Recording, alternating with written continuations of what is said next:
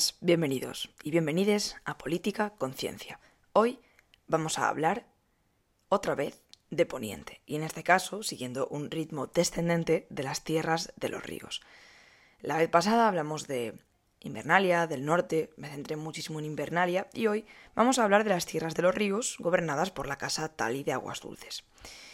Bueno, básicamente quería empezar hablando un poquito de su geografía, porque considero que cuando hablamos de política medieval y cuando hablamos sobre todo de Juego de Tronos y Canción de Hielo y Fuego, es importantísimo para moldear la política de una región donde está encuadrada. Entonces, igual que en el capítulo pasado hablábamos de lo fácil que era, entre comillas, defender el norte y cómo el clima y otros factores habían hecho de esa región lo que era, en las tierras de los ríos es todavía más notable, si es posible. Tenemos que por el norte delimitan con el Cuello, y por el noroeste con las Islas del Hierro, por el oeste con las tierras del Dominio, bueno, por eso es más bien por el, por el sur, por el noroeste son pues con las tierras del oeste, con los dominios de los Lannister, y por el suroeste, que era donde iba, por el Dominio, en el sureste con el Desembarco del Rey, y en el este con todo lo que sería eh, el Valle.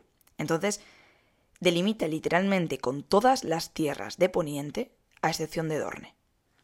Entonces, esto va a ser un factor bueno y malísimo a la vez, que lo vamos a analizar un poco más tarde.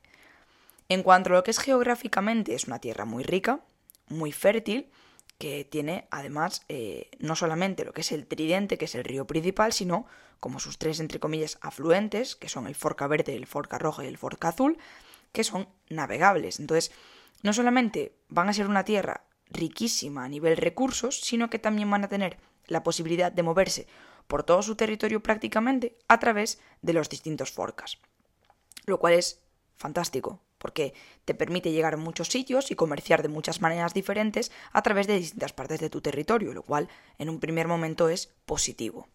Y luego además es, son unas tierras que no tienen grandes ciudades, que básicamente lo que tienen son pues otro tipo de elementos eh, y de asentamientos, pero no tienen grandes ciudades. Aguas Dulces, de hecho, no es ni siquiera una fortaleza muy grande.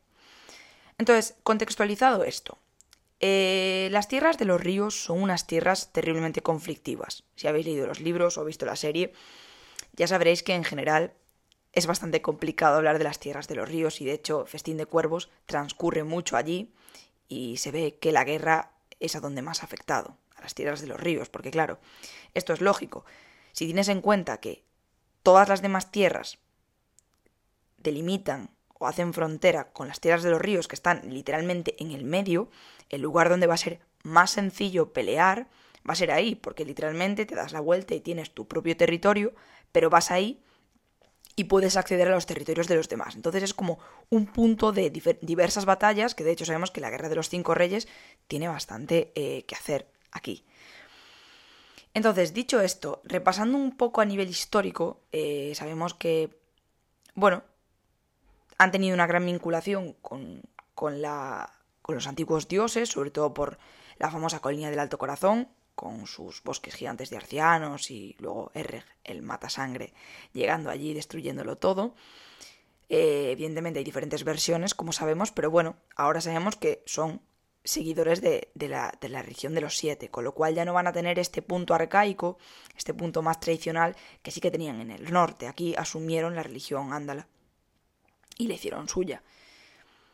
Cosa importante en el momento presente, que ya no es tan presente, pero sí que al inicio de Canción de Hielo y Fuego, es que son unos grandes aliados del norte, por matrimonio en este caso. Catelyn Tully se casó con Eddard Stark, y bueno, ahí evidentemente hay una alianza por, por matrimonio, ¿no?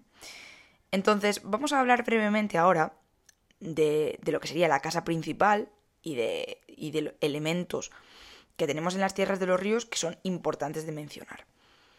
En cuanto a la casa Tully, la casa Tully está... Eh, tiene su asentamiento en Aguas Dulces, que si miras el mapa, está entre el Piedra Caída y el Forca Roja. Justo en donde hacen intersección ambos ríos, tienen su asentamiento. Entonces, tiene algo muy bueno, y es que es, entre comillas, sencillo de defender, ya que está rodeado por agua. Entonces, como fortaleza defensiva en sí misma, está bastante bien pensada. También podemos verlo al, al, por la parte negativa. Las personas eh, que ataquen por occidente pueden llegar por río y por tierra, con lo cual pueden sitiar fácilmente Aguas Dulces, como ya hemos visto que pasa. Eh, creo que es en Festín de Cuervos, pero no me hagas mucho caso. Entonces, como todo en las tierras de los ríos, es muy dual. Es muy dual. Eh, sabemos que, bueno, Edmund Tully fue nombrado por Aegon primero señor de las tierras de los ríos. Antes de esto había diferentes casas y, y sabemos que estaban bastante bajo el dominio de Harrenhal y las casas de Harrenhal, pero porque eran unos nazis los de Harrenhal. Entonces, evidentemente, eh, pues dominaban con puño de hierro. Y además sabemos que hay otras casas que tienen una personalidad muy fuerte, como son los Blackwood o los Bracken, e incluso la, la casa maravillosa de los Frey, que esto va a hacer que la estabilidad dentro de las casas a nivel político, dentro de lo que sería las tierras de los ríos, sea bastante compleja. Tienes por un lado a los Blackwood y a los Bracken, que no va a haber manera de conciliarlos, porque ni siquiera mi santísimo y adorado Jaehaerys primero lo consiguió. Unos que dicen que eran descendientes de los dioses y que los otros eran unos plebeyos, los otros dicen los mismos y que si se pelean por las tetas y que no sé qué. Entonces, al final, son unas casas que ya te van a dar cierta inestabilidad, porque tienen unas diferencias que son prácticamente irreconciliables. Y luego tienes en los gemelos a, a la casa Frey, que es una casa que aparte de tener asegurado el reemplazo generacional, hasta que llegue Arya Stark o quien sea en Vientos de Invierno, aparte de tener asegurado un reemplazo generacional larguísimo, tienes a un tipo, que es Walder Frey, que es que tiene el concepto del honor metido en el culo. Y si lo olvidó que lo tenía ahí. Entonces, claro, esto es complicado. Y más cuando los gobernantes de, de las tierras de los ríos son la casa Tully, cuyo lema es Family Honor Duty. O sea, familia, honor y deber. Cuando tienes una casa que tiene el honor como una cosa tan sumamente importante y no puede generalizarlo al lugar donde gobierna, se va a generar una disonancia. Esto pasa a nivel político también en, a, a día de hoy. Si el gobierno central, como puede pasar ahora en España, por ejemplo, es un gobierno de corte progresista, gobernado en este caso por el Partido Socialista y Podemos, va, esto va a generar un problema a la hora de, por ejemplo, gobernar comunidades como Galicia, que es donde yo vivo, que gobierna el P P desde hace muchísimos años. No quiere decir que se haga imposible la convivencia, sino que va a haber un balance de poderes más complejo, y además esto le va a posibilitar, en este caso por ejemplo a los gobiernos autonómicos, echar culpas y balones fuera al gobierno central, en este caso plasmándolo en lo que sería Poniente.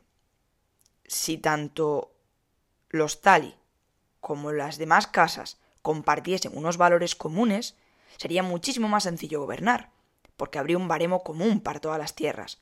En cambio, al no tener los mismos baremos en absoluto, se hace muchísimo más difícil gobernar. Y en este caso, es más fácil que los traicionen y que se generen este tipo de problemas y de brechas que harán que las tierras de los ríos nunca puedan ser, o nunca hayan sido, unas tierras estables, donde tú puedas generar un comercio estable, porque perfectamente son un lugar en el que podría haber un comercio terriblemente fructífero y fantástico y podrían ser las tierras más ricas, con diferencia, incluso más que las tierras de Occidente. Pero claro, cuando tienes una diversidad de casas, con una personalidad tan fuerte, y además un gobierno, que tampoco es un gobierno terriblemente carismático o terriblemente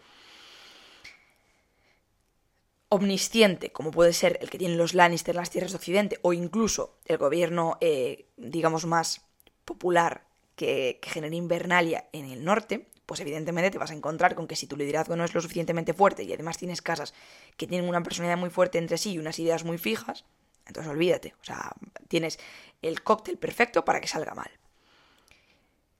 Pero bueno, es curioso, ¿no? Porque sigue habiendo muchas dualidades, como por ejemplo que tenemos la Isla de los Rostros, al sur, que es un sitio con una fuente mágica tremenda y con una vinculación con los antiguos dioses tremendo. Y aún así, esto no se ha generalizado en el resto de las tierras de los ríos. Evidentemente no son un desembarco del, del rey o tampoco son un dominio, pero sí que siempre me pareció curioso, ¿no? Sobre todo eh, a través de los ojos de Catelyn, que al final Catelyn es la máxima adoradora de, de, los, de los siete y viene de aquí. Y entonces te das cuenta como, sí, está profundamente arraigado, no es menos los, los, los Blackwood, que los Blackwood eh, han sido adoradores de... de los dioses, de los dioses antiguos, y lo siguen siendo, de hecho, su, su blasón es eh, un arciano con cuervos, si no recuerdo mal. Entonces esto es muy representativo de sus ideas. De hecho, en Los Siete Reinos tienen un ensayo que habla precisamente de cómo los blasones son muy representativos de las casas y de los valores e ideología que tienen esas casas. Entonces, bueno, eh, no me quería extender demasiado más, porque al final es un tema que es muy interesante, pero que tampoco tengo yo aquí los conocimientos de la Edad eh, Media como para poder hablar de estrategias militares y demás. Pero sí que es cierto que en general vamos a ver que es una región muy inestable, que tienen que estar en una tensión constante porque tienen muchísimos puntos de fuga desde el que los pueden atacar, que si las Islas del Hierro, que si el Valle, que si eh, las tierras del Occidente, que si el dominio, que si el desembarco del rey. Entonces, esto es bueno, pero a la vez también es malo. Y vemos que en política las dualidades van a existir siempre, pero cuantas más haya, cuantos más puntos de inestabilidad haya, más inseguridad van a tener las personas que viven bajo esa, bajo ese sistema político o, o bajo esa... sí, bajo esa circunstancia, ¿no? Entonces, no sabría cómo encuadrar realmente a estas personas. Al final, si estas personas fuesen, eh, haciendo un anacronismo como ya hice en, en la vez anterior, si estas personas fuesen votantes, probablemente fuesen votantes más de corte sociotrópico, en el sentido de que si en general a mis tierras le van bien, como es el caso de unas tierras ricas como son estas, pues ¿por qué no voy a votar en función de lo que los demás o de cómo me vaya en general? Luego estaría el caso discordante, que serían los Frey, que serían votantes totalmente egotrópicos y serían votantes que lo único que mirarían es por su culo. Porque la persona que lidera su casa es así. Y es lo que ha, digamos, trasladado al resto de su casa. Y de aquí la importancia que se traslada de los personalismos políticos y de cómo ciertas figuras políticas son clave para generar la fama y las políticas de su casa. Por ejemplo, Eddard Stark, debido a haberse criado en el Valle, tiene un concepto del honor súper férreo, y de estar con una Tully también le vendrá algo de ese, de ese concepto del honor. Entonces, claro, eso lo va a trasladar a la casa Stark. Por eso, nosotras pensamos que la casa Stark es una casa que tiene el honor en un, en un lugar tremendo. Pero la realidad es que antes de Ned Stark las cosas no eran tan así. Entonces, la importancia de personalidades políticas como estas es, es brutal. Joster Tully no es una figura tan sumamente, digamos, eh, carismática como puede ser Ned Stark, pero sigue trasladando ciertas ideas, igual que lo hacen el resto de, de casas con sus respectivos eh, con sus respectivos líderes. Entonces, algún día podemos explorar en general la figura del liderazgo y la figura y el, el personalismo político, pero está claro que en Poniente es, como nos ha dejado caer muchísimas veces George R. R. Martin, y como podemos analizar en, bueno, conversaciones como estas, algo que será fundamental. Así que bueno, espero que os haya gustado este breve análisis. Sé que no es mucho, lo estoy grabando para YouTube como siempre, así que los vais a tener en las plataformas de siempre y además en YouTube. Y nada más, esto ha sido todo. Esto es Política Conciencia, en el segundo episodio analizando Poniente, las tierras de los ríos. Soy Ariana, soy politóloga y nos escuchamos la semana que viene.